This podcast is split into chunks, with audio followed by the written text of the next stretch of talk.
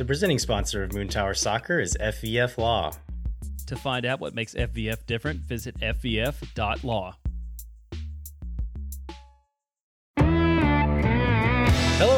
and thanks for listening to Moon Tower Soccer. On today's show, we're going to review Austin FC's 3 1 win over Colorado and preview the next match against Minnesota United. We're also going to chat with Eric Goodman, who covers Austin FC for the Austin Chronicle and was on the ground in Denver for the Denverde weekend. My name is Landon Cottam, and I'm joined as always by Mr. Jeremiah Bentley. Hey, everybody, I'm Jeremiah Bentley. Um, Landon, I was in Denver also and now I've gotten back, I just feel like the air is different. Like, is there's did something happen while I was away? Did like did spring come or like how, how do you feel about what's going on in this city this week? I think you were there for it, Jeremiah. Yeah, it's just victory. Victory makes everything smell yeah. and sound different. Yeah. How have you recovered? Have you fully recovered from the weekend? Uh, I've almost recovered from the weekend, and I've recovered better than Chris Wellhausen has, but I have not. We actually had a moment with the dog this morning. We ended up having to take him to the vet. Um, oh no! And he's okay now, but it was it was kind of a mess. Like it was a, it was a rude awakening. He was stomach issues is probably all I need to say about that. But he's better. Uh, how, so I got a, a, late night text from Chris Wellhausen the night of the game, the night after the game. Uh, how, how I think you were with him. How many people did he text? I love you, and what state was he in when he was doing this?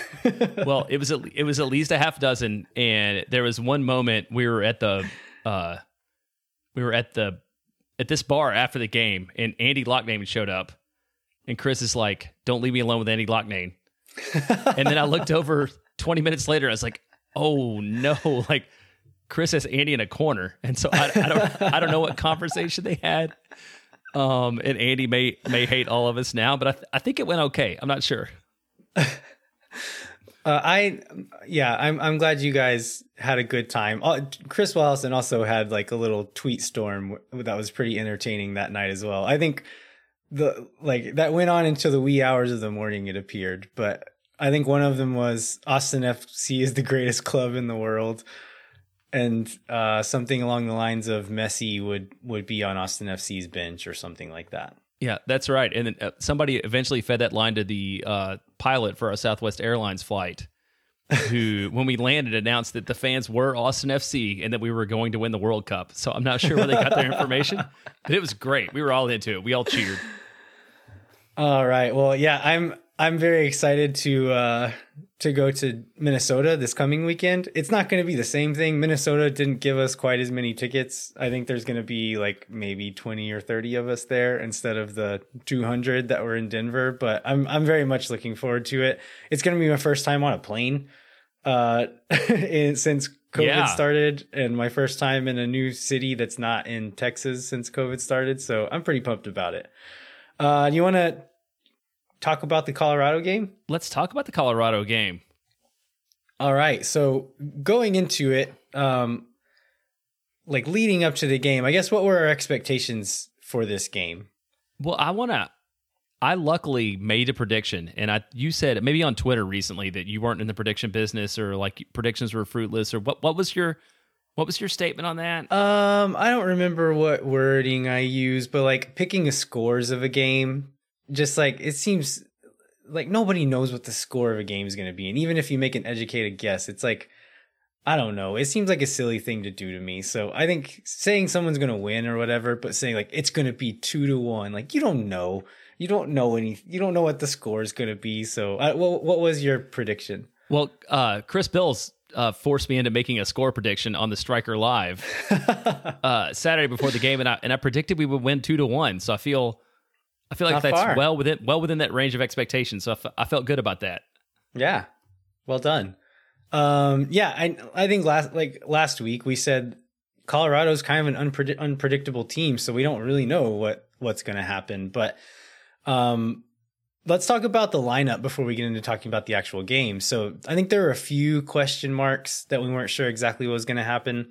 Um, in goal, Brad Stuver got the start again. Uh, did did that surprise you at all, or do you think because he's the hot hand, looked really good last week, he was going to be in there?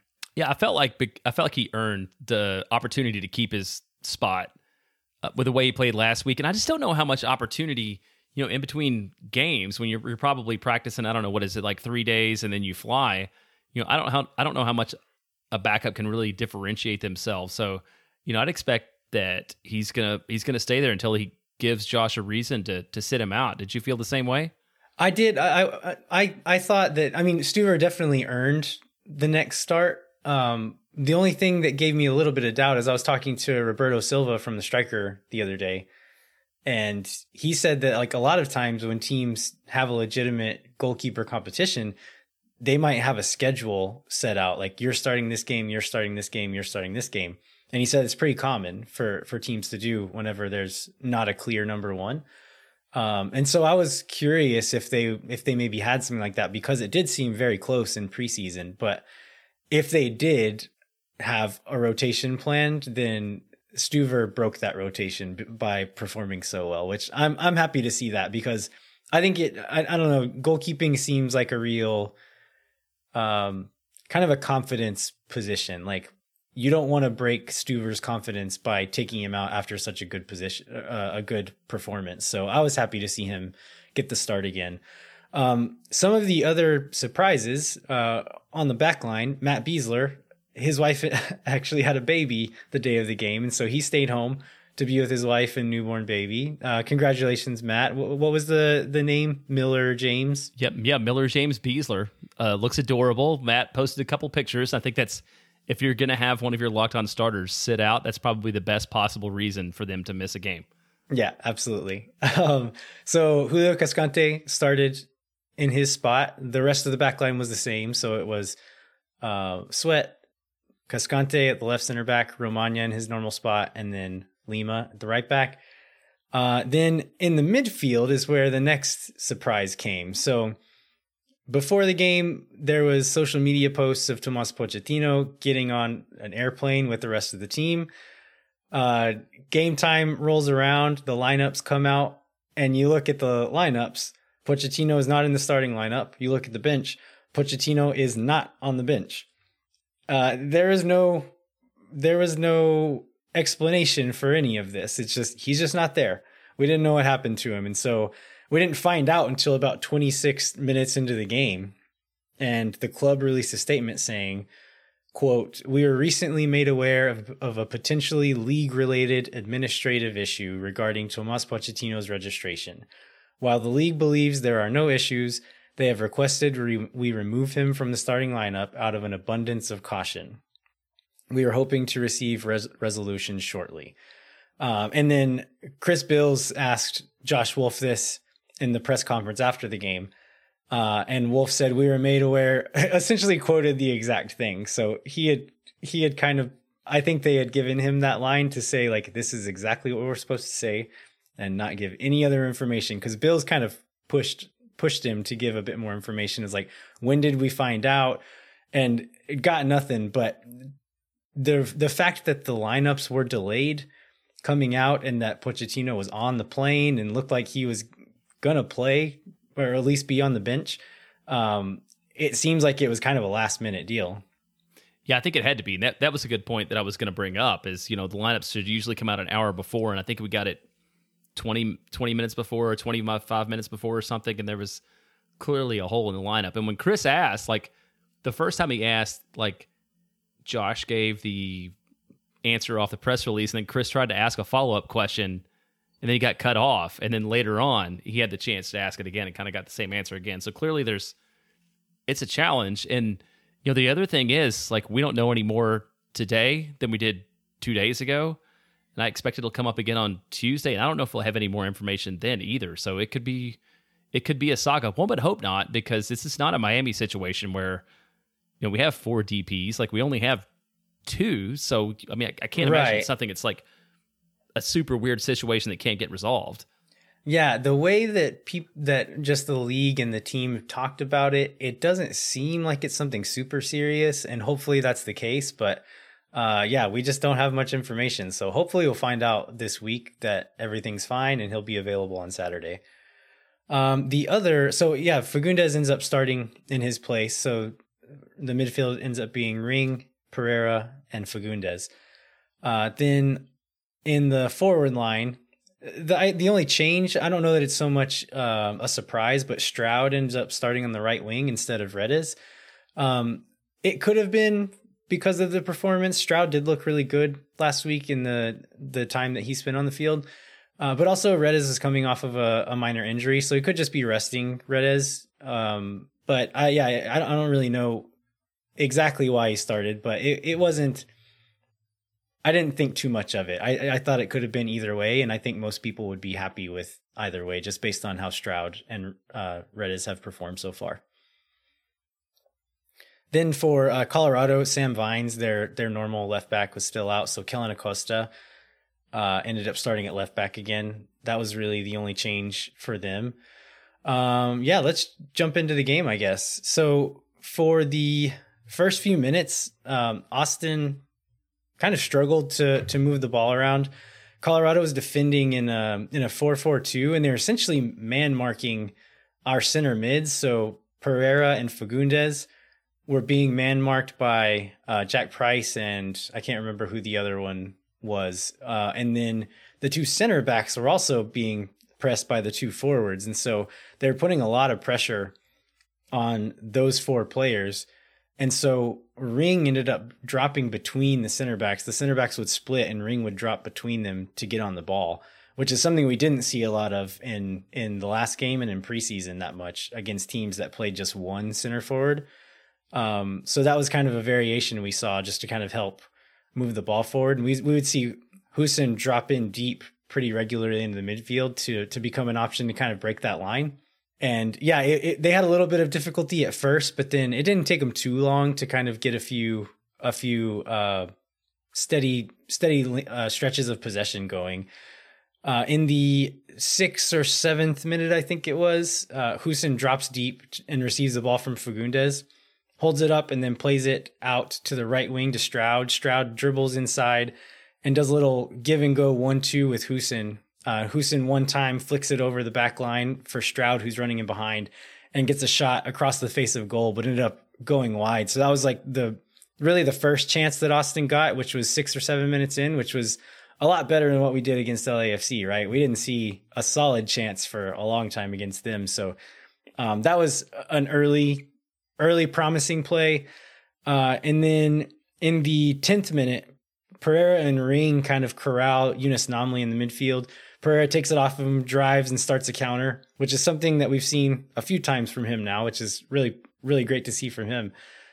And it's kind of a breakaway with with the back line kind of on their heels. And he's got Stroud on his right, Cecilio on his left, and Hoesen is kind of trailing him just to his left. And um, he tries to play Stroud through on the right, plays a through ball behind the center back, and he can't quite get there. And I, I almost think maybe he would have been better to maybe cut it over to Cecilio with Hoesen running in there, and Cecilio would have had some options and would have been on his strong foot. But um, yeah, may, maybe he, he could have had some better awareness there. But again, really promising to see him starting counterattacks like that.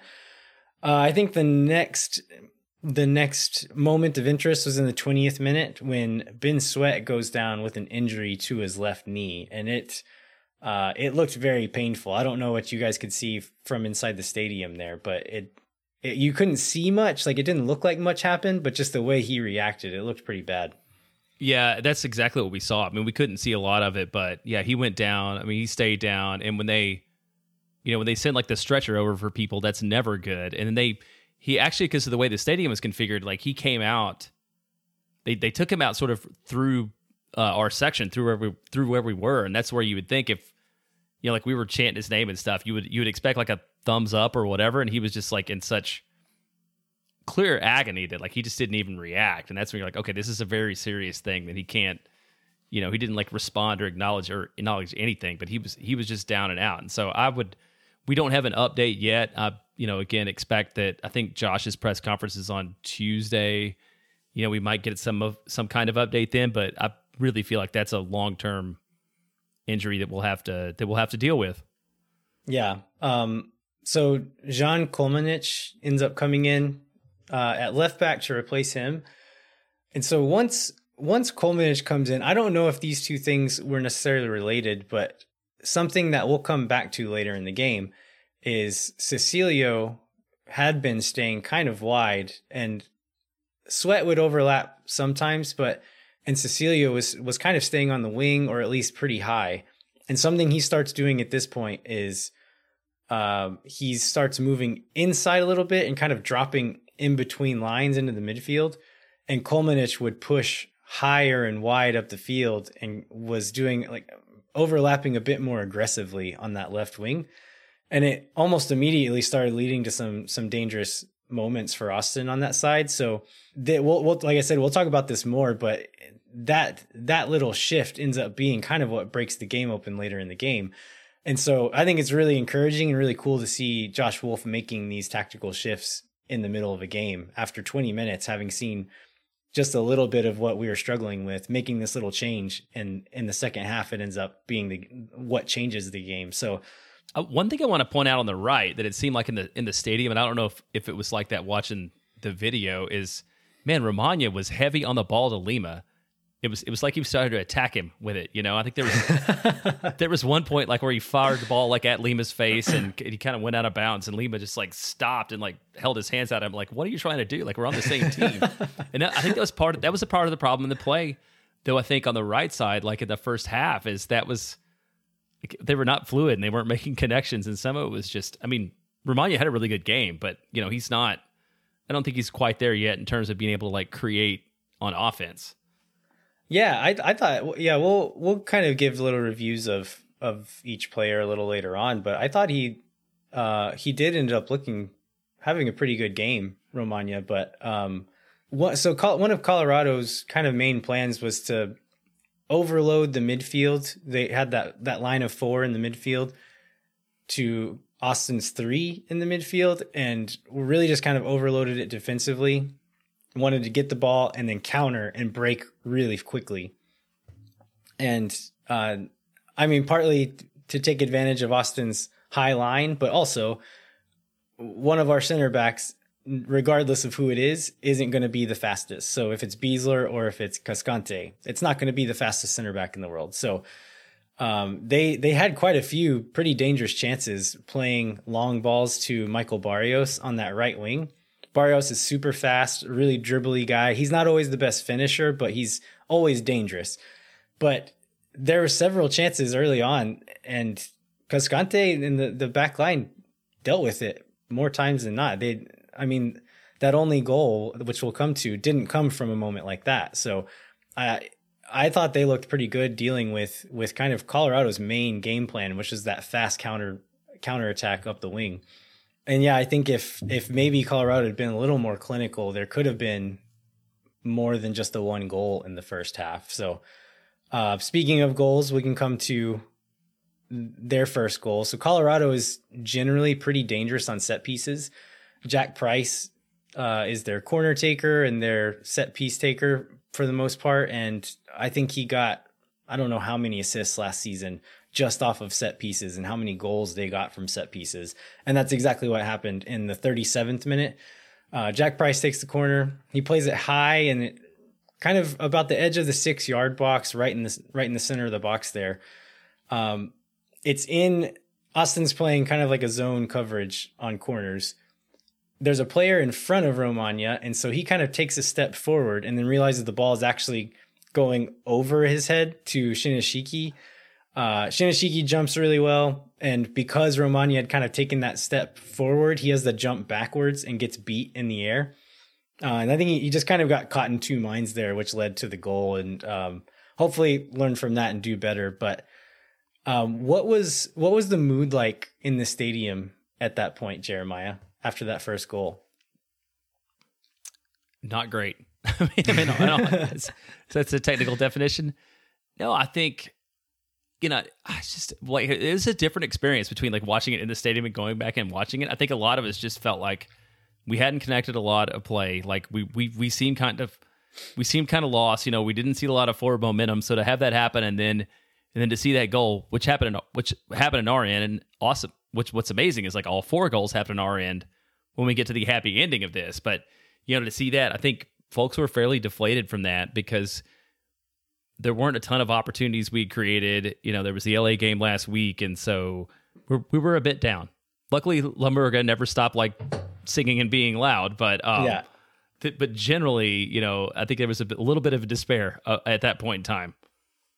Yeah, I I mean, I was curious to see how you guys felt cuz I'm I'm just kind of an optimist in general and so I didn't I hadn't gotten down yet. I think that we had seen enough possession already and had created a few chances that I wasn't like I I thought that we could still do it and there's still a, a decent chance that we could come back, but uh, I was very nervous at that point for sure. um, in the uh 47th oh, so yeah that's that that's halftime. That takes us to halftime. I think josh wolff must have given an amazing speech at halftime because coming out they looked like a different team. They look, ended up looking a little shaky right off the bat for a few minutes but then after that started looking really good. And Cecilio Dominguez also didn't have a very good first half. I thought he looked pretty poor in the first half actually, and he came out and was rocking in the second half. So, um, in the 47th minute, right after halftime, uh, Pereira takes the ball off of Price around midfield and starts dribbling away. Price comes back and just two footed tackles him. Oh, that was such an ugly tackle. Yeah, hard. Yeah. it was bad. Uh, that was this. He got a yellow for it. It very well could have been a red. Um, I don't. It. It was like right on the borderline. I know you watched the game back. Did you think that should have been a red? I felt like watching the video, yeah, the second time, and not. I felt like more like it should have been red than seeing it in person. You know, being able to it see was- the recording. Yeah, Definitely. I think the two feet, and then also it was clearly retaliation for Pereira taking the ball off of him. He just went and like, I'm going to go destroy this kid now. And yeah, he took him out. So I thought it was right on the borderline there, but that was he got a yellow card earlier in the game. Someone it was Shinyashiki got uh, a yellow card in the 40th minute for for pulling down Pereira on a breakaway. And so they were just like going to town on poor little Danny Pereira. but he never he never let it show. Man, he was so composed and so yeah, good. he really was. And Um, he he is the owner of our first yellow card, which we'll get to in in, in a Yeah. moment. But all, all three yellow cards involve Danny Pereira. um, so I mentioned Cecilio Dominguez not looking great in the first half. Uh, in the 49th minute, Cecilio gets the ball out on the left wing uh, and gets fouled. And it's probably about three yards outside of the, the 18 yard box and about eight yards off the end line.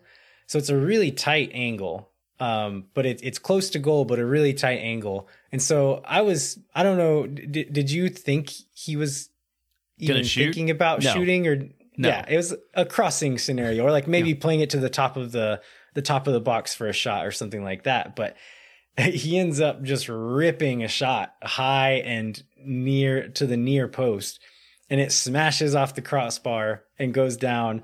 I think Cascante ends up trying to hit it, but he's off balance and kind of caught him off guard and he ends up playing it out for a goal kick. But that would have been amazing if he'd have been able to score that free kick. yeah, that was oh man, it was it was such a shot. And I don't I feel like from watching the other players, nobody was expecting that, right? Like the pe- people were running at the goal like they were expecting a cross, not like they were thinking it was going to be a shot that they needed to react to. Yeah, and Austin has done a few like kind of um, choreographed set plays in both of these games. And so Fagundez was out there with him, and Fagundez runs over the ball and kind of starts running towards the penalty spot. And so I think that little bit of distraction was like, okay, they're gonna they're gonna try something here, and then Cecilio just rips it and catches everyone off guard. But the keeper had no chance; he was not going to stop that. If it would have been a few inches lower, that's that's the first goal right there, uh, and that would have been an amazing first goal. um, but yeah, a- after this point, things start to look different. Um, Austin really starts. They had some difficulty playing through the midfield in the first half, but after that moment, Austin really kind of starts carving through uh, their midfield, and it was that movement I discussed earlier with Cecilio not staying wide and kind of moving into kind of that that half space in between lines and moving inside a little bit. And that little move started so many dangerous moves. And I think they, it started when Kolmanic came on, but I think probably at halftime, Wolff told him like, do this and do it hard. Like this is the move now. Yeah, and that's And what Josh up- said. I think in the post game press conference, he talked about at halftime. They they mentioned structural things um, and getting better at positional play, and that's what it. And what he said was that most of it was driven by Cecilio. That it came down to like this coordination and creating space and creating angles, and Cecilio just kind of took the game over, which was good to see because I think we knew he had it in him, and it was it was good to see him make just like make this game his own. He was amazing. Yeah, so in the 59th minute, um, Cecilio is dribbling laterally, kind of just past midfield, uh, trying to find a, a hole to cut in or a pass. Um, Jack Price puts in a tackle, and the ball kind of pops straight up, but Cecilio is able to get to it and heads it down to Pereira. Pereira starts driving forward. There's two guys right there, and neither of them step to him, and he just like, all right, see ya, and just just slips right in between them and drives forward uh, there's a, a defender there and he just keeps driving straight at that defender and is going to make that defender commit to him. Once that defender steps, Stroud is running up the right edge of the of the box. And so he plays Stroud out to the right, um, who pushes it to the end line and he just rips in uh, about a waist high cross just right across the goal line there. And Hoesen is running to the near post and kind of holds up because if he keeps running, he's just going to run out of bounds. And so he holds up. Uh, Keegan Rosenberry ends up kind of running past him and getting in front of him and jumps to try to block it. And the ball bounces off of his butt and goes straight down into the ground and then bounces over to the far post to Fagundez, who's just who's following up that run and uh, just runs up and easily slots it in at the back sides. So that was Austin FC's first ever goal, which was really amazing. But um, I think the kind of the build up to that play was really encouraging, and then also just the kind of the game plan that led to that. So Stroud puts it into that dangerous position, and Fagundez is the one that it falls to. But if you watch the replay back, Cecilio and Pereira are running down the middle of the box, and so Stroud could have put it in several different places, or that ball could have bounced to several different places, and there would have been someone there to put a shot on goal. I think Fagundez was the highest percentage one to fall to, just because he was so close and the keeper was on the the other side. But um, there was a high chance of wherever that ball fell, that a shot was going to get off for sure. Which I think is is just going to be part of Austin's game plan: is get the ball into dangerous positions and get numbers in that box to to try to get something into the goal, which is exactly what happened in this one. It wasn't the prettiest goal, but it also wasn't a fluke. It happened because of how well worked that play was by Austin. How like again, what was the reaction reaction in Oh, the well, uh, in the yeah, it was there? it was insane in the corner. Yeah, it was it was great. And then you know he ran over and Cecilio ran over and like he threw up the LV hands and his commitment to. I, I don't know if you saw the tweet after the game. My favorite part was he said like, "Yeah, I beat a bunch of Los Verdes people at foot golf, and I agreed that I would like make this hand sign if I scored the first goal." I think he committed to like making the hand sign if he scored the first goal. But I the- remembered them saying that in Yeah. Slack that he's he told us he would throw up the LV if Yeah. he scored a goal, and I was like, Okay. all right, we'll see if he remembers that, and he did. First, Yeah. First goal Yeah. in Austin FC history, his first goal for the team, he threw it up right there, boom. Yeah, it was beautiful, and I love that he made sure to point out that he beat them at foot golf. Uh, Yeah. on the because like he should, man. You're a professional soccer player. Like you, sh- you should win at foot golf over a bunch of guys. but no, it was it was really it was really cool, and it was good to see like him and Cecilio. And then by that time, they were running the subs kind of on the back line. Like uh, Berhalter was over there, Gallagher was over there, so they kind of had this big like seven person celebration with the people who Yeah. were warming up to come in. Yeah, that was awesome. Um, not long after that, they make the first subs. So it's the 67th minute. Uh, Gallagher comes on for Hoesen, and Redes comes on for Stroud. Um, immediately after the subs come on, it's like the first play that they're involved in. Colorado are restarting the play with a free kick from inside the 18 yard box. I think it had been offside call or something. And so they play it short to one of the center backs and they're just going to try to play it on the ground out of the back. Austin starts pressing them, push puts them under pressure. Uh, Fagundez kind of traps Cole Bassett on the sideline and just takes the ball from him, just kind of bullies it away from him. Is like, this is mine now, and turns around, uh, runs. Um, who was it? Yeah, dribbles directly at Price and kind of makes him commit, and then plays the ball to his uh, to his left towards the goal to Gallagher, who's running running there.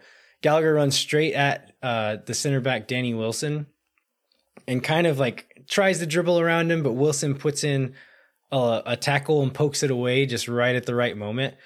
Uh, Cecilio, it, it only rolls a few feet, but Cecilio ends up getting there before Wilson's able to recover and plays a low curler into the far corner and it was a really nice finish for for that second goal. That one i think that's probably like the nicest goal of the night for sure. Yeah that was a really good shot from him and that in that moment we were down like with the with the murga and uh like kirk mangum was crying from excitement about being there and it was like the most emotional and exciting moment maybe of my life was to be would be there with him and like see us because like we had just seen the first goal and now we took like our first lead ever.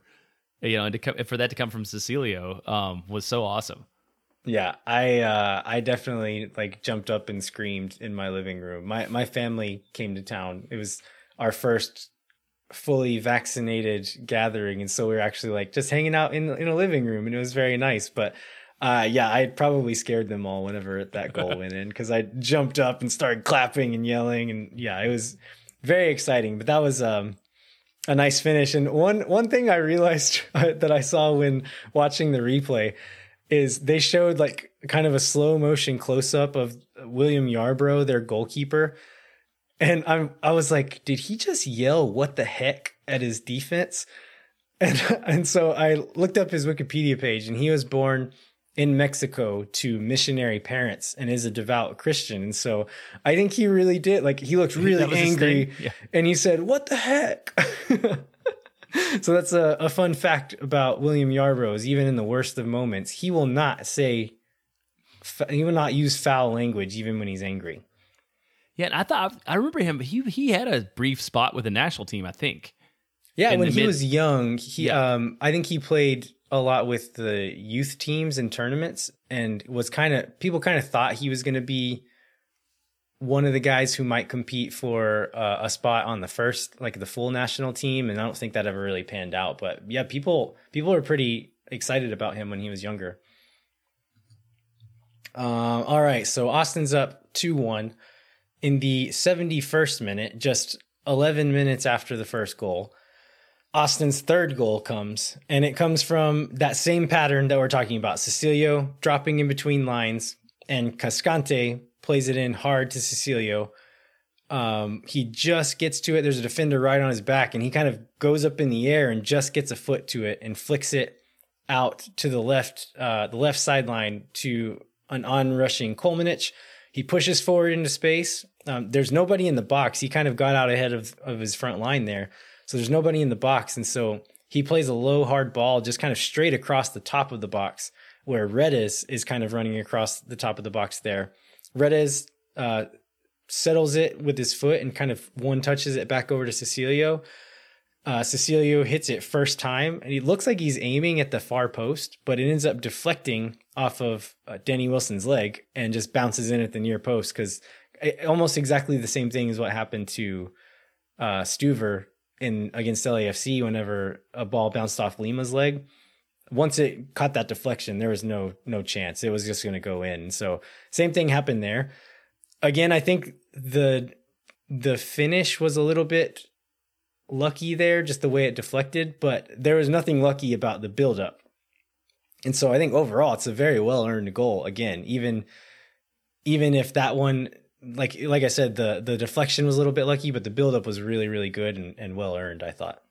Yeah, there's that like old sports saying about how you create your own luck, and I feel like there was a lot of that there. Like if you there's enough creative play and just numbers in the box that it was bound to happen, and maybe those goals weren't going to happen in those exact situations, and those were a little bit of luck, but they they were. I feel like they were going to come no matter what, just with the, with the way they were playing in the second half. You know, maybe they were Stroud and Gallagher or whatever, but they were they were really really good and really clear and really following Josh's plan for how to attack in the second yeah. half. Yeah, for sure. Um, so at this point, we feel like it's our game, right? Um, Colorado ends up with a few other kind of dangerous chances throughout the game. In the 80th minute, Jonathan Lewis gets it uh, outside of the box and rips a shot in. Um, and Stuver makes a really good one handed save, and that's in the 80th minute. In the 85th minute, Manneh comes on for Cecilio and Berhalter comes on for Fagundez. Um, there's not a ton of action after that. There's a few chances both ways. Oh, there's one moment in the 76th minute to go back a little bit. Jon Gallagher gets an open header in the middle of the box and just kind of whiffs it and doesn't catch it Yeah. cleanly. Bounce off, bounces Yeah. off his shoulder and just kind of trickles away. But he should have scored that one. There was nobody touching him when he got there. So that it could have been 4-1 there. And there was a few other shots as well that it could have been worse than it was for sure. And yeah, after like I said, those subs come on. Austin's pretty happy just kind of play the ball around at the back and kill off the game. And uh, yeah, Austin ends up with their first ever victory, or as Adrian Healy put it on the broadcast, uh, he said, Austin have gate crashed the party and spilled Verde wine all over the carpet. I love it. I didn't. I, I didn't pick up on that one, but it's perfect. I, I don't. I guess we probably don't want to spend a lot of time on this, but man, Healy and Lahoud are so good, and we talked about that before. But I, when I went back and watched it, it's like they're they just like the chemistry. I mean, it seems like they've been doing doing this together for years. And you know, Yeah. Adrian's a super pro, but like Michael Lahoud as an analyst is a revelation given like how much experience he has. I thought. and that's, mind you, that's the local broadcast.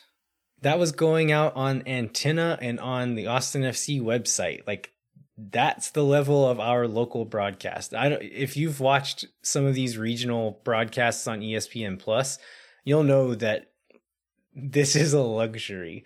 And we knew Healy was going to be good, but like you said, Lahoud, for having not done this very much, he's very good and, and, and slotted in really well right next to Healy there. So yeah, count your blessings with that one, Austin fans. We we won big. So all right, let's um let's maybe just go through and, and talk about players we thought stood out. Um, what, are there any particular players that that you want to mention first? Yeah, when I started this, I had like all I had like eleven or twelve players on the list because like every, everybody did Well, so good. I, Maybe- I have notes for all of them, so Okay, if you, you want to talk about any of them, I mean, I'll, I'll so I'll just pick a couple. I mean, I, I think like Cecilio's obvious. I think Pereira's obvious. I think we've talked about Kolmanic. We we may want to expand on that. I thought Cascante, like given my very low expectations for him, is probably the person that most outperformed it, and he did it in a Besler kind of way. Like he he knew that he was not the fastest guy in the world. He was just like he made good decisions. He was always positionally accurate. Like he didn't make mistakes. Like he was just like he played smart and he played within himself and he knew when to take opportunities and like when to sit back and just he played a pretty like clinical kind of match. So I was really really excited about the way he played. Yeah, totally agree. Um, he, some of those long balls, it would it would make you nervous, right? With Barrios running in there and Cascante had a full sprint back towards the goal, but he did it right every time. Like he never messed any of those up. Barrios never got any dangerous chances from those moments, and so uh, again, like you said, like Besler did against LAFC, didn't and like kind of like he's done for the last several years of his career not the fastest, not the most athletic, but he's going to put that foot in the right spot at the right time and it's going to work out. And then he also made a few kind of smart tactical fouls, which after uh, the Houston preseason game, when he got burned by Picault on that breakaway, when he could have done a tactical foul, I've seen him do a few in, in preseason and in the game against Colorado when something could have turned into something and he just sticks a leg out or grabs a guy's shirt or something and just takes the foul there, which is the smart thing to do in a lot of situations. So that was really encouraging as well. On the ball, um, again, Besler, like he was breaking lines with the passes and he actually played the ball to Cecilio on the first goal and on the third goal. Kind of the, the ball line breaking pass that started the whole movement. He played both of those balls to start both of those moves. So, uh, yeah, really great performance from Cascante. Uh, who else stood out to you? Well, I would like to know kind of who. Do you have anybody else that was the same way? Like, do you have anybody that you weren't expecting that much of that you really got a lot out of? Um, Diego Fagundez, I was really happy with how he played, and it wasn't necessarily. I, I'm not necessarily surprised that he played well. I'm surprised at some of the specific things that he did really well, which was his defending. He was really good in the press, um, really aggressive but smart. Like he wasn't just running people over. he was being pretty crafty with the way he was being aggressive. And then in transition, there were several several moments where there would be someone running down the wing, but then another midfielder kind of cutting in uh, to the inside, and he and Lima and he and Romaña were like talking to each other and just communicating really well. It's like, okay, you take this guy, I'm going to step here, and it went off flawlessly. Anytime the ball came down that side, and there was kind of some type of tricky scenario, they seemed to get through it really smoothly every time because they were communicating really well. So, um, yeah, really smart play. I, as far as like the things that I expected him to do coming into this team were like playmaking things, and he didn't do a ton of that. It was mostly just being like a connective player in that area and then being there when he needed to be and then being a team player while defending and he just was really solid all the way around yeah I, I, did notice that too in the first half i remember when when things you know we didn't feel like we were that aggressive but uh, he did he did a really good job of like going back and doing the work that you know we had heard that he didn't love to do right that we thought that was going to be like the reason for his fallout yeah. in New England, but he was he was committed to it, so that was good. So let's let's talk about uh, Kolmanic. How'd you yeah. how'd you feel about that? I thought he was fantastic. I thought he was so good. I know during the LA game, he came on for a bit at the end, and people were people were kind of excited about him. I think I heard a few people saying that, oh, he should start over Sweat immediately. He's so he's that good. And I was really kind of concerned about how his defending would look over the span of an entire game. Um, and so, yeah, I just wasn't exactly sure what he would look like, but he ended up holding his own against Barrios on that right side. Uh, cut out a few a few passes just from having good position, looked good pressing the ball, and then yeah, going with Barrios kind of rushing at him on that right wing, he held his own and defended really well. So I thought he was fantastic. It's it's sad to see Ben Sweat get injured, but to know that we have this kind of guy waiting in the wings to come on, that's very encouraging. Yeah, and we will have to get into like what this means. I think the, the depth is going to be a question, but like you, I was like we knew, like he we we knew he was a crossing machine, right? He did that. Like I think at one point I asked Wellhausen, like, does this guy do anything but firing crosses? But he he held up on his own defensively, which I was a little bit surprised, positively surprised by too, for sure. Um, and then you know Josh uh, Wolff had a lot of uh, uh, compliments for Stroud too, which I believe the he, the actual quote was Stroud's awesome. Is, yeah. is what he what he said in the post game press conference. So you know I think the energy and intensity, you know, um, and I think the way he stretches the field is is really good. So it was it was good to see him do that, and I think he and Ronnie are good compliments to each other too. To have like somebody on the right side running all the time for ninety minutes. Yeah, to to have two guys who can play kind of similarly like that and just wear teams down. It's yeah, I I was really impressed with Stroud. Just work rate, uh, chasing down loose balls, getting into dangerous positions, putting in crosses. Uh, yeah, he he looked really good. Um, one other thing I wanted to you kind of alluded to this earlier, but Danny Pereira, he just put in like a real like workman's performance. Played full ninety minutes they were Colorado, like I said, was kind of packing the midfield, and so they made it difficult for him to get on the ball sometimes.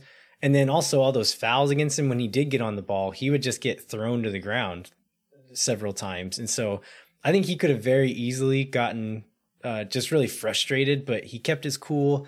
Uh, Diego Rubio went after him a few times too, and like knocked him down, was pushing him and kind of talking trash. He could have he could have lost his cool and gotten frustrated, but stayed really cool. Um, facilitated where when he was able to, but outside of that, just did a lot of dirty work. Kind of played defense, was really important in the press, and and looked really awesome. Put in a really great, just kind of team player performance there. Like you said, there's we could gush about all of the players. I don't think there's anybody who had a bad game. Cecilio, like I said, Cecilio looked a little rough in the first half, but more than made up for that in the second half overall a really solid team performance. As far as overall impressions, I think we can see the possession game and the style is there. We just needed that first goal to kind of tip it over the edge. We got that. That first goal happened. Uh, the press looked really good. We saw some really great aggression from the players in that press. And uh, we also saw kind of our depth shine in this game. we were missing th- three starters that um, two for sure that we were expecting to be there, needed to be there, and then possibly a third in Redes. Uh, all three guys who stepped in in those spots did great and were really important in this game. So that's another really encouraging thing to see in this game. So uh, yeah, we'll we'll get into previewing the next game against Minnesota, but I think most people are are pretty high on on our performance so far. Yeah, it was it would be hard to find a uh, to downside and I mean I'm kind of a Danny Hoesen critic. Um, but you know, even in, like he was doing what he was being asked to do in the first half, right? I mean, he was he was playing back a lot. He was he was playing in the midfield a lot, which is what we needed. So you know, I mean, he wasn't great, you know, in in in connection and you know in, in offense, but but he was doing what was expected of him. So like even that performance wasn't awful. I think for the most part, um, there's one thing that he's not doing that really frustrates me, and it's when there's a lot of space towards the near post, like the ball's coming up a wing and there's space at the near post, he never makes that run. And there was times one one time specifically when Kolmanic had just come on, puts in a really dangerous cross that if he had made that near post run, Stroud was already going to the back post. And so he essentially crowded Stroud out at that back post and there was nobody on the other side of the field.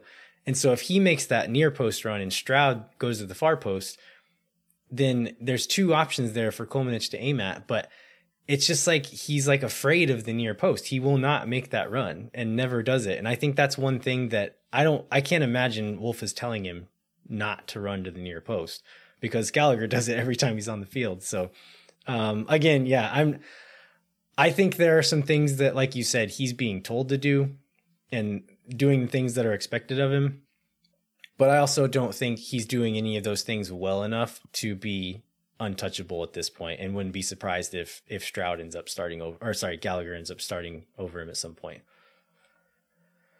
All right, so should we uh, take a break and then come back and talk to Eric Goodman? Let's do that.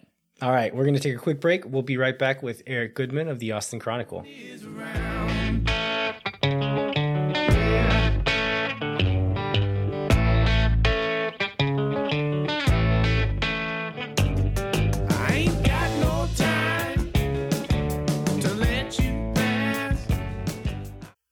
Moontower Soccer is once again brought to you by our friends at FVF Law, the official injury lawyers of Austin FC. FVF is a different kind of personal injury law firm dedicated to community transparency and client education.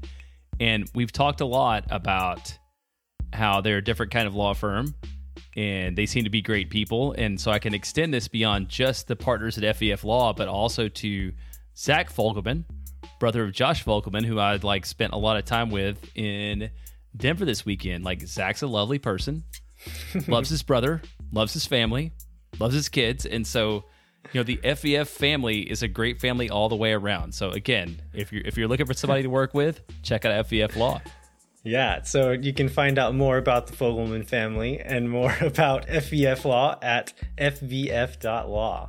Once again, that's fvf.law.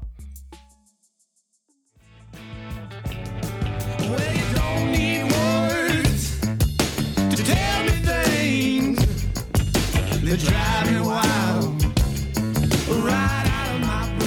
right, we are joined today by Eric Goodman, who is a soccer columnist for the Austin Chronicle covering Austin FC. Eric, thanks so much for joining us, man. Absolutely. Happy to be joining. Uh, just got off my flight from Denver. Um, what a weekend. Uh, I hope I hope we can avoid any uh, any audio uh, announcements, but uh, yeah, great to be talking to you guys. Yeah, Eric's actually in the airport, just stepped off of a plane, and so he's he's a trooper for for joining us today. So we really appreciate it. Um, Eric, so to start off with, just tell us a little bit um, about how you started writing about soccer, and then started writing about soccer for the Chronicle. So I was the way this got started for me. I, was super lucky. Um, Kevin Robbins, one of my um, a good friend and, and a former uh, professor of mine at the journalism school at UT. Um, he maintains a Facebook group um, for alumni. so yeah, my old professor Kevin Robbins, he caught wind of an opportunity that the Chronicle, the Austin Chronicle, was looking for. Um, they're an alt weekly paper, uh, and you know if you're in Austin, you might have seen it. You know, stacks of it in, in um, coffee shops and cafes, and, and it's you know it's a pretty fundamental part of, of Austin alt culture and they've never covered sports before. Um, they they haven't dabbled into UT coverage. They kind of left that to the Statesman and traditional media. But Austin FC, um, they felt like it was something that they wanted to include in their coverage. And so um, I saw the post uh, that my professor, my old professor Kevin Robbins, um, put in the Facebook group. Uh, it was like send an email, and it was one of one of the most difficult assignments uh, or, or or trial assignments I've ever done because it was talk about the three best and three worst players in MLS in 100 total words. So do the math, do the math on how many words that is per bullet point.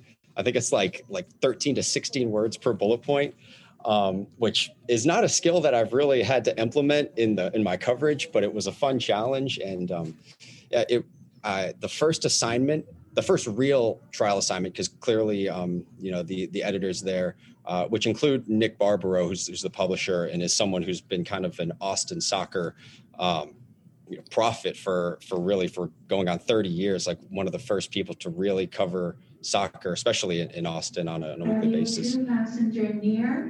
Um, so, so yeah, they felt so the, my first assignment for them was to cover the expansion draft and just do a write up, do a recap on on what that was like, and that kind of got it got it started. And I started, um, you know, as as player acquisition started coming in, I, would do news recaps, and eventually it just became uh, I, I, was their guy for Austin FC, and and I you know I've tried to. Uh, maintain that as best I can uh, to the point where I was fortunate where they gave me a weekly column, uh, kind of replacing one that Nick Barbaro had been writing. Uh, and we called it the Verde Report and uh, it's kind of like the mainstay every week inside the print issue. Uh, I'm adding online only articles, but that's really like the the core of our coverage is that uh, is that article same spot every week in the Austin Chronicle. Yeah, I was going to ask because I think the first time we talked, we were ta- was like in January, and we were talking about the development of the fan scene, and it was all theoretical at that point in time, right? Because we were in the middle of a pandemic and we had no games and whatever. And so now you spent a weekend in Denver with Austin FC fans, like what did you expect out of this weekend? And then, you know, like what what how how did it turn out for you? Well, I think I was like a lot of people, and and I I saw you tweeting about it at that time too, Jeremiah. When when the first two road games came out, um, because the, you know they before they released the rest of the schedule, it was it was number one at LAFC, number two at Denver, and I think we all looked at that just you know being aware of the situation in Southern California that the first one and props to those who did make the trip but but for me it, it did not seem tenable.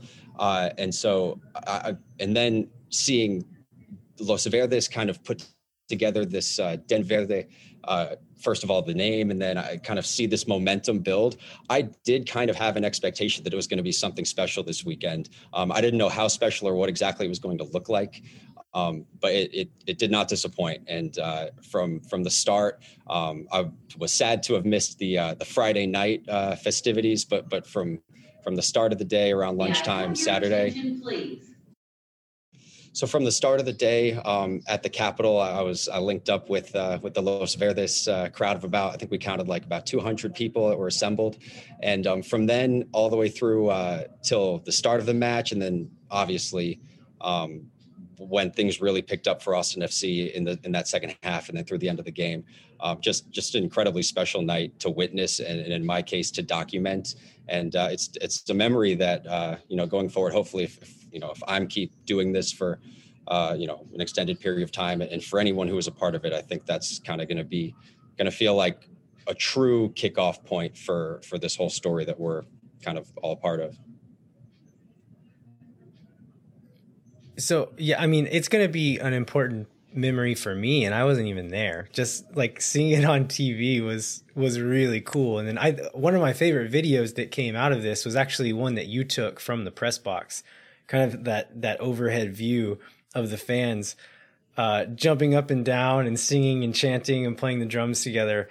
I think if there's a lot of MLS clubs, if you would have shown them that and said like told them that this was the home support, they would have been like, "Oh yeah, that's amazing, amazing home support, really, really solid group there." But the fact that that was an away game, and that that's all you could hear on the uh, on the the broadcast was the Austin fans singing and chanting. I thought that was fantastic. So yeah, that's that's really awesome that both of you guys got to be there.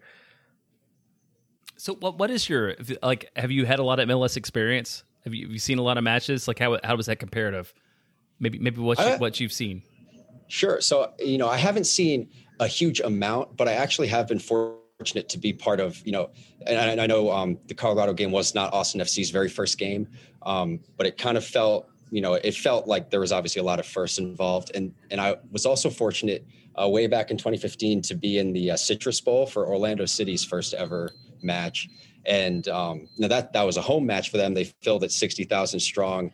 Uh, and, and that was, you know, an, an, unbelievable thing to be a part of as well. And what was interesting about that game in Orlando was not only was it Orlando City's first ever game, it was also New York City FC's first game. So maybe that's kind of a relevant comparison. Um, I don't remember a, a, pretty a boisterous NYCFC presence. Now they didn't have to wait as long for their debut game. I think they were going to have it the next week, whereas Austin, you know, we're have, we've got a much longer wait. Um, but I've never seen any kind of away support like that. Even even though you know the numbers the numbers i think austin will have better numbers especially in in the tex inter texas rivalry um, might get more there. But but the people who did go the commitment was just off the charts. And and, and it, like it wasn't just within the 90 minutes. It was really um it was really from the moment that people touched down in denver from what it seemed like to me so, Eric, like generally, you know, you've you've covered this for a while. Like, what are, what are your impressions of the team to date, and what do you think we can expect going forward? I mean, you you, you can't. The impressions of the team are are pretty positive so far. From from, I mean, that first match in LAFC uh, could have been a disaster. Not a disaster. It could have been worse than it was by far. Um, I think Austin acquitted itself pretty well that first half. Kind of an a reverse of the story uh, of this game this past week in Colorado when uh, Austin came out very flat, or at least developed into into a, a pretty flat run of play where um, they hardly created anything in that first half. Um, kind of the opposite of what we saw in Los Angeles. But then um, to put to have two halves, one in each game, where Austin was by far the best team on the field, especially that second half uh, in Denver. Um, I think shows kind of that this team is is not going to.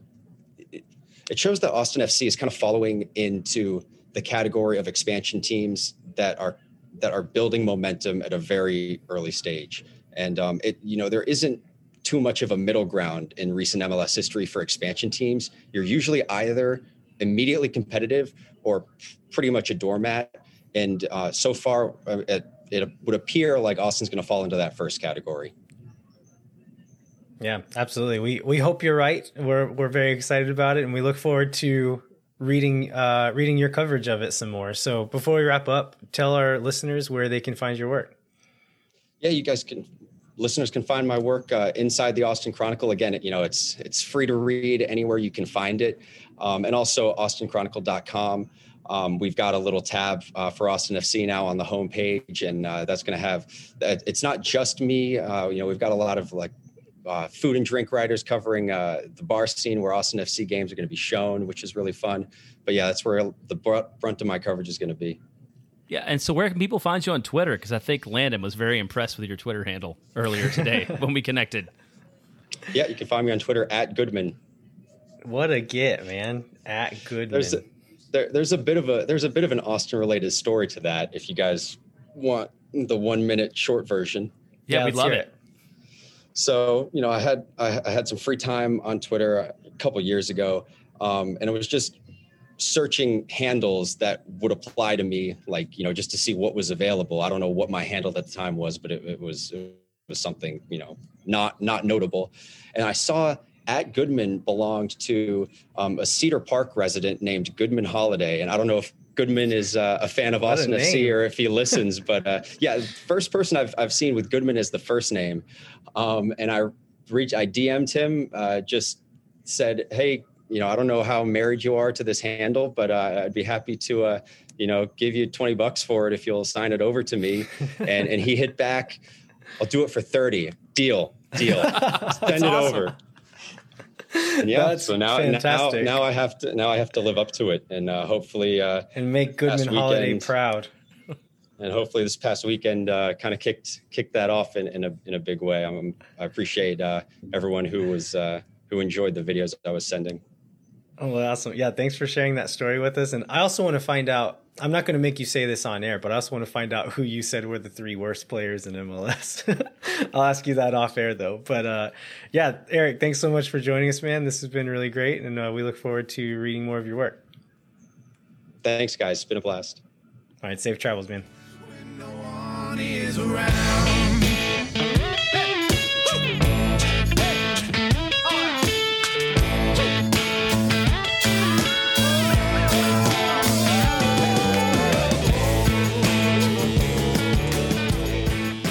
Right, we want to thank Eric one more time for joining us. Uh, Jeremiah, let's jump into previewing the Minnesota United game. So, um, real quick, give us what their results were in the 2020 season. Yeah, so in 2020, in the MLS is Back tournament, they finished second in their group. They made a good run in the playoffs. They defeated Columbus and San Jose before losing to Orlando three to one in the semifinals in that tournament. Uh, they finished fourth in the regular season uh, and defeated our good friends in Colorado in the first round of the playoffs, I believe, because I think Colorado was fifth. Uh, again, made a, made a good run, and they had a dramatic loss to Seattle in the conference in the Western Conference Finals. I don't remember the specifics, but I think they were up.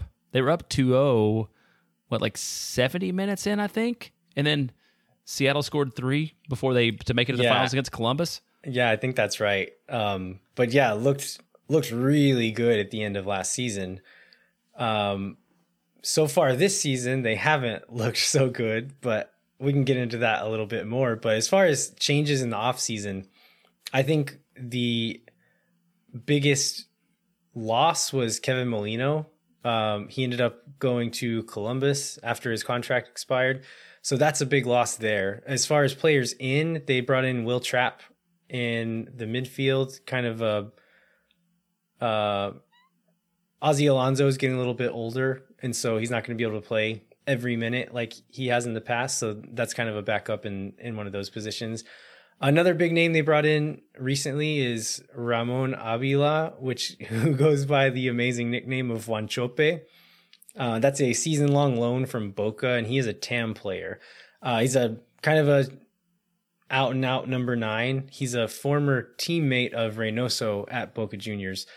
Um, he's only played 25 minutes so far this season, so uh, we don't. I'm not sure if he's like still just working up to fitness from not having played for a while. Um, but we're not sure if he'll start against us or not.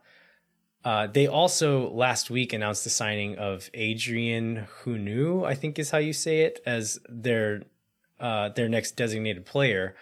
Um, but since that that was just announced on Friday, I would guess that he's almost certainly not going to be available for the game against us this week. Um, as far as what to expect for them, Reynoso is is the guy, right? He's he's their main threat, and maybe their only threat if Wanchope isn't entirely fit yet. Yeah, and he's uh, a lot of people had him pegged as like an MVP candidate going into the season. Um, so he's kind of the the what the whole club works through. Interestingly, I was like, you know, we Wil Trapp. I'd forgotten that he was in Minnesota. Um, and in December, we had a show where we speculated on how much fun it would be for Austin to sign Wil Trapp, favorite son of Columbus. So it's, it's interesting to see him in Minnesota. I don't know how much he's actually I've played this year yet because I haven't. I watched the Seattle um, game, which they did not do great in, but um, yeah, they're, I think he's played a fair amount so far. I know he started in at least one of the games, if not both of them. So they they entered the season with high expectations based upon their performance in the playoffs last year, um, the development of Reynoso, and they have not necessarily lived up to that. So, do you want to talk a little bit more about what to expect out of them, or should we get into the 2021 results? I, I think we can start with their 2020, 2021 results so far. Um, they've not been very good so far. Uh, I don't think that necessarily means that they're going to be bad this season. They have a even though they lost Molino, this is still a very talented team, and with those two new additions that I mentioned before, they're to be like they have a lot of talent on the team. So maybe they're not going to reach the heights that they reached at the end of last season, but I think they're still going to be very good. Um, Jan Gregus is a fantastic midfielder. They've got Wil Trapp and Ozzie Alonso. Robin Lod has been very good for them. Um, and then right now, it looks like Juan Agudelo and Robin Lod are kind of their only options at the nine if Wanchope doesn't play. Lod is not really a number nine, but he played there a lot for them last season and did a, a pretty good job. So um, I'd say if that's that's maybe their one weakness right now is not having a real number nine until Wanchope is ready to go. But um, if hopefully we catch them still on their poor run of form and are able to to kind of walk through them like uh, RSL and Seattle have done so far. But if they start clicking and look even anything like they did at the end of last season, we could have some trouble with them. Uh, they they do they have enough talent to do that if they're on on the right night. Yeah, I want to go to their second game. So I mean, I think you know Seattle. Seattle's good. Everybody expected that. I don't know if it, people, a lot of people expected a lot out of RSL, but I did love the uh, Adrian Heath Oh, commentary about the uh, RSL goalkeeper. Um, and so the controversy comes. Um, what's his, his name's Ochoa? What's what's his first David name? o, David Ochoa. David Ochoa. Uh, at the, when the final whistle blew, uh, he to give RSL the final full three points. Also, a 20 year old goalkeeper turned around facing goal and kicked the ball into the uh, Minnesota supporters section, which sort of created a mess out of that. Um, and I mean, Adrian he said he got some edge to him for a kid that's not that good, which Yeah. seems like a controversial thing to say when you just lost. I mean, what do you think about that? I thought that was brilliant. I loved that because and I think he's right. David Ochoa is like a young, promising keeper, but it's I don't know. It's the kind of thing that if you're gonna do stuff like that, you need to be able to kind of back it up a little bit more than Ochoa is capable of at this moment in time. Um, I like I'm not mad at anybody for any of this because it's extremely entertaining. It's great. Um, it's beautiful AL, beautiful MLS like content for sure. nobody like nobody got hurt. It's like it's petty and like disrespectful probably, but like he didn't hurt anybody. He didn't cheat during the game, so I don't care. Keep keep doing stuff like this. It's fun to watch. And so we've got that to look forward to this season's. I mean, you know, they're at the bottom of the table in the Western Conference, so I do worry a little bit about the fact that they're just going to have a chip on their shoulder um, Yeah. and not want to lose the first three. You know, the first three. So I would expect that to be. I expect it to be a really tough match um, on the road. Um, I should know this since I'm going to be at the game, but do you happen to know what uh, percentage capacity they're letting into the stadium right now? I do not. I think it's really. I think it's really low. Um, you know, I went there like two years ago. It's a great stadium, and it, and it's a good experience. So hopefully you'll get some of it um, from being there. Yeah. Um, yeah, like you said, hopefully we get the uh, the weekend version of Minnesota United. Any other thoughts on Minnesota before we move on to roster updates for Austin FC? No, I'm just looking looking forward to it again, and I believe I'm planning on being out at Hop Squad uh, for that because that's the uh, Los Verdes Watch Party location. We had a good crowd last week, even with a bunch of people on the road. I think it'll be a great party on Saturday also. Yeah, so check out Hop Squad. Check out what there's going to be lots of watch parties again, which will probably be the case for the rest of the season. So find your your local bar that's going to have the game on and go check it out. Uh, all right, let's jump into some roster updates for Austin FC. So um, later this week, there's going to be press conferences with Zan Kolmanic and Diego Fagundez. So those should be pretty fun. Uh, for Zan, just kind of getting to know him a little bit. Uh, he does speak English, which is good because I, I imagine Austin FC doesn't have a Slovenian translator on staff. Uh, but it, I think it'll be nice to just get to see what what his personality's like. And then Diego, a Diego is going to be fun anyway, just because he seems like a really fun guy. But the fact that he scored the first goal in Austin FC history, that should be a fun one. So we'll we'll have those updates for you next week on the show. And the latest news, which happened, we're recording Monday night. This just came out earlier today, is that Austin FC announced that they had acquired 22 year old midfielder Emmanuel Manny Perez on loan from the Portland Timbers uh, for the 2021 MLS season. And they traded for that Austin FC's 2023 third round super draft pick. And they have the option to trade for the player's permanent rights at the end of this season. Um, what else do we know about uh, about Manny Perez? Oh, this is a Sebastian Berhalter like deal too, right? Exactly. like, yeah. in se- two in season loans with option to buy, which we know are rare. So yes, he was originally with Glasgow Celtic F Celtic, I guess Celtic. I don't know FC. Uh, Ce- Celtic. Yeah, it's the team. The team mainly known as Celtic. If you hear people talking about Celtic in Scotland, this is the team. yeah, but originally from North Carolina, but with them, and then was sent back on loan to USL Championships North Carolina FC for 2019 and 2020. And as far as I understand, like a lot of that was related to to visa issues, you know, not related to performance. Yeah, so he, actually never played for Celtic. He was signed, and I don't think he was ever able to get a visa. So they essentially immediately loaned him back to USL, and he never got a chance to play. But um, was apparently pretty highly rated if if Celtic was signing him out of college there. So, um, also another interesting thing about this is Portland acquired him from Celtic, and then so Portland acquired him from a club he never played a game for. Then he never played a game for Portland and is coming directly to Austin on loan. And so he's got a pretty interesting transfer history already. Um, I think one of the interesting things, most interesting things about this is, and this is something that Eliot McKinley pointed out on Twitter, and then Chris Bils also pointed out in uh, in his article on the Striker today. But he uh, Perez played for U.S. youth teams, like U.S. youth international teams, and so he is on the MLS allocation list. Um, Austin FC have the number one pick in the allocation order, and Portland have the number 15 pick, which means that Austin passed him up in the allocation order, and that they would have had to for him to fall to Portland, who took him at number 15. So that means Austin wanted him enough to pay Portland for him. They're going to pay Portland some money if they end up uh, bringing him on permanently. So they wanted him enough to pay for him, but they didn't want him enough to give up that number one spot. So my question is, who or what are they saving that spot for?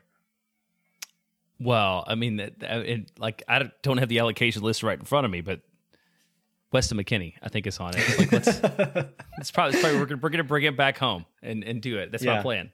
bring him to Texas. yeah, it it it means the my hope is I mean I I don't I don't know if I have a specific hope for it, but it means they either have a player on the allocation list in mind to use that money on, or they know another team has their eye on someone on the allocation list and are hoping to to sell that spot for money, trade it for money. So uh, it, that that'll be something interesting to keep an eye on as we approach the summer transfer window, where Austin is expected to sign their third DP. So, uh, yeah, I don't know. Maybe I, I imagine there's going to be a lot of Austin fans studying that allocation list after after today. But oh, yeah, we'll have to wait and see what comes of it. Um, the, the other thing that means is like it's the end of the Luis Argudo experiment, right? I think that that that that's very clear. And he looked pretty good in preseason, but we felt like there were some, you know, holdups about basically how much money he wanted to get paid versus how much he would play. Yeah, yeah, I I think so. I we saw this news come out and I kind of assumed that meant like okay, Argudo's done and then Chris Bils was able to confirm that that uh Argudo is no longer training with the team and has moved on. Um so yeah, I, I was looking up I haven't watched any of Perez. I don't really know what kind of player he is, but based on position listings in Wyscout, he's played mostly like right wing, right wing back. Has played a little bit of fullback, but mostly like kind of a wing back position or like a like a wide midfielder slash wing back position. So um, again, wingers FC, we've got tons of wingers, but it could be kind of a a situation with like uh, Hector Jimenez, who just kind of a utility player can kind of slot in in a lot of different places. We seem to be pretty well stocked on the left side now that we have Kolmanic and Stanley, and then Sweat if he's back healthy. Um, on the right side, really, it's just Lima who's a true right back, and then uh, Jimenez has is kind of the backup there now. So maybe they're looking at him as a backup there and someone who can also play in the midfield a little bit. But I honestly don't know what position they're looking at him for. In any case, he's probably going to be on a, a supplemental roster spot and won't really be expected to contribute a ton uh, to the starting eleven. But um, but yeah, as a new team, we just need some of those depth pieces. We just have far fewer players, uh, top to bottom, than than established teams do right now. Yeah, he he didn't even rate green smoke. You know, like Yeah. like like every other announcement we had. But Yeah, early on, every, Seems to be every okay. player got green smoke, but I can't remember. I think maybe it was um, uh, Big Celery. What's his yes, name? Schoenfeld. Schoenfeld was the first person who didn't get smoke. Yeah, Yeah, so I think after a certain point, like okay, only the big players get green smoke. If you're TAM or higher from this point forward, you that's when you get green smoke. If you're supplemental roster spot, no smoke for you. All right, anything else before we finish up, Jeremiah? I think we've we've covered it all. All right, awesome. Um, we'd like to remind you again to rate, review, and subscribe wherever you get your podcasts. Um, we are still running uh, the the offer that we mentioned on the last episode, where if you uh, leave us a review, let us know about it. We're going to make a five dollar donation to the Central Texas Food Bank, and then we'll also send you some Moontower Soccer stickers. We have, I think, we've had over ten people write in letting us know that they've done it so far. And so really great response. We'd love to love hearing from you. A just like hearing in from you. People that I haven't really spoken to have reached out and and said hi, which is really great. Um, and then also we love seeing seeing the reviews. We don't care what you say in the review. We don't care how many stars you give us. Just give us a review, and we're gonna give some money to a good cause. So uh, leave us a review. Also, go visit the Striker Texas website. Uh, do you have any articles you want to point out this week, Jeremiah? Well, I would go back to a review because I want to go back to Colby Oh, Faulkner for it. Oh, yeah. Yeah, Col- Col- so Colby Faulkner James left a review of a five star. Colby, I I spent a lot of time with because he's a drummer in La Murga this weekend, and he was in Portland, but uh, he he absolutely knew where to hit us. And his review is Jeremiah and Landon have the best Austin FC podcast in the game, but they drastically underrate Danny Hoesen's looks in favor of lesser looking boys. So I'm glad that we continued continued the the whole commitment to. I mean, we just got a handsome team at this point. I don't think We there's really any, do. I don't think there's any other way around it. Um, If and Colby, if it makes you feel better, my my wife had uh had Hoesen rated pretty highly in her in her power rankings. So so we he is on the radar. There's just again, there's there's so many so many handsome boys and just let's just let's just enjoy these beautiful boys. So I think yes, absolutely. So so the question about the striker website, um, uh, there's this happens every week, but maybe I only noticed it this week because it's Austin. But there's a striker Texas Player of the Week, um, from a Texas-based team, and this week it was Cecilio Dominguez. So I would encourage everybody to check out Chris Bils's article about Cecilio and everything he did this week against Colorado. Absolutely. All right. Thanks so much for listening, everybody. We will be back in one week with a new episode of Moontower Soccer, where we'll review the match against Minnesota United, and then we'll also preview the following match against Sporting Kansas City. And then we'll cover any other Austin FC news that that happens in between now and then. We'll talk to you soon. Until then, my name's Landon Cottom. I'm Jeremiah Bentley. We'll catch you next time.